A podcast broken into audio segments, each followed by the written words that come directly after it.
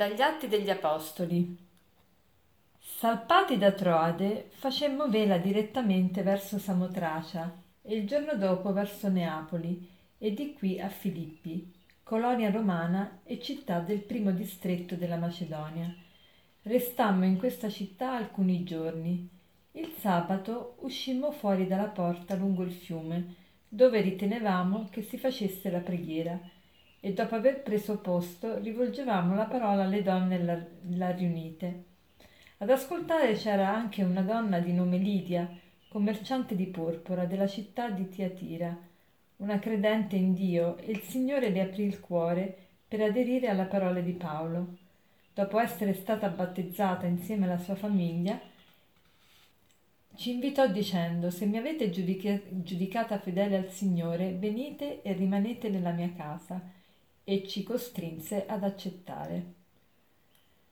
Non so se avete notato, ma all'inizio la prima frase che ho letto è al, alla prima persona plurale, cioè c'è l'autore, che è San Luca, l'autore degli Atti degli Apostoli, parla con un noi, dice salpati da Troade facemmo vela direttamente verso Samotracia qui facemmo e da qui in poi parla tutto alla prima persona plurale, cioè con questo noi.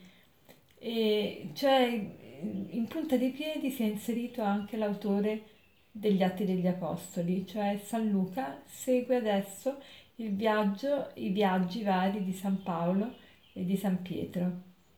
E è presente anche lui e, e quindi descrive tutto ciò che Pietro e Paolo hanno fatto, guardandolo proprio in prima persona e perché le ha vissute anche sulla sua pelle queste cose. E, ehm, e quindi fanno vera Savotracia e poi Neapoli e poi Filippi. Filippi era una colonia romana, era molto mm, diciamo privilegiata questa città, infatti in questa città per esempio non si pagavano le tasse a Roma, e si viveva eh, come, come, se fosse una piccola Roma anche questa. Era la, una città della Macedonia, quindi è la prima città europea che gli apostoli evangelizzano. E come fanno ad evangelizzarla? Di solito entravano nella sinagoga il sabato, iniziavano sempre dalla sinagoga, ma qui non c'era sinagoga e allora mh, mm, riescono a capire che le donne ebree di solito si riunivano a pregare e, lungo il fiume dove, dove anche conversavano, eccetera. E quindi ecco che la prima chiesa europea, la chiesa nascente, è proprio, eh, ha origine da queste donne. Vedete quanto è importante la fede delle donne, la fede de, di donne anche che magari erano molto semplici, però hanno portato avanti la, il cristianesimo. I primi secoli della, del cristianesimo sono stati molto eh, fiorenti grazie alla, al contributo di tanti laici e laiche, di tante famiglie. E, e, qui è molto interessante che ti dice, ad ascoltare c'era anche una donna di nome Lidia, commerciante di porpora, una credente in Dio. Il Signore le aprì il cuore per aderire alle parole di Paolo. Ecco, il Signore le aprì il cuore per aderire alle parole di Paolo. Cioè, quando noi pensiamo di aver convertito qualcuno, in realtà non siamo noi che abbiamo convertito nessuno, è Dio che ha già parlato al cuore di queste persone, ha aperto il loro cuore, allora la nostra predicazione non fa altro che risuonare come vera eh, nel cuore di chi l'ascolta.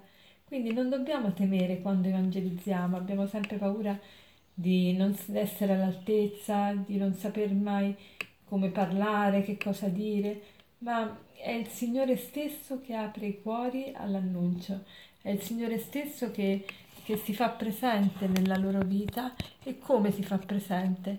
Attraverso il desiderio di bene, attraverso il desiderio di spendersi per gli altri, di dare la vita, attraverso il desiderio di essere eh, sempre più conformi all'immagine di, del figlio di cui siamo stati fatti creati. E, ehm, e questo, tutto questo eh, contribuisce ad aprire, a far spalancare il nostro cuore alla grazia. Allora, ogni volta che stiamo, eh, abbiamo la, pre, la, parola della predicazione, o meglio, che vorremmo eh, far conoscere la parola di Dio agli altri, abbiamo un po' timore, non, non pensiamo che siamo da soli in questa impresa, ma c'è già lo Spirito di Dio all'opera. E quindi non, lo Spirito di Dio già sta operando in queste persone e quindi la nostra parola non fa altro che risuonare, che far riconoscere a queste persone che quello che annunciamo è ciò che veramente essi già desiderano, che è già nel profondo del loro cuore, almeno come desiderio, come tendenza, come aspirazione. Allora non abbiamo paura di evangelizzare, non abbiamo paura di portare l'annuncio di Cristo, perché per quanto è nuovo, è sì è nuovo, è sì sorprendente, è sì inimmaginabile, ma nello stesso tempo c'è già qualcuno che opera in loro e che fa riconoscere questo inimmaginabile e, lo fa, e fa aderire al, alla parola. E quindi abbiamo sempre questo coraggio. E per concludere vorrei citarvi una frase di Papa Francesco che dice Non lesinate sforzi per aprire nuove vie al Vangelo che raggiungano il cuore di tutti, affinché le persone scoprano quello che già alberga nel loro intimo, Cristo come amico e fratello. Buona giornata.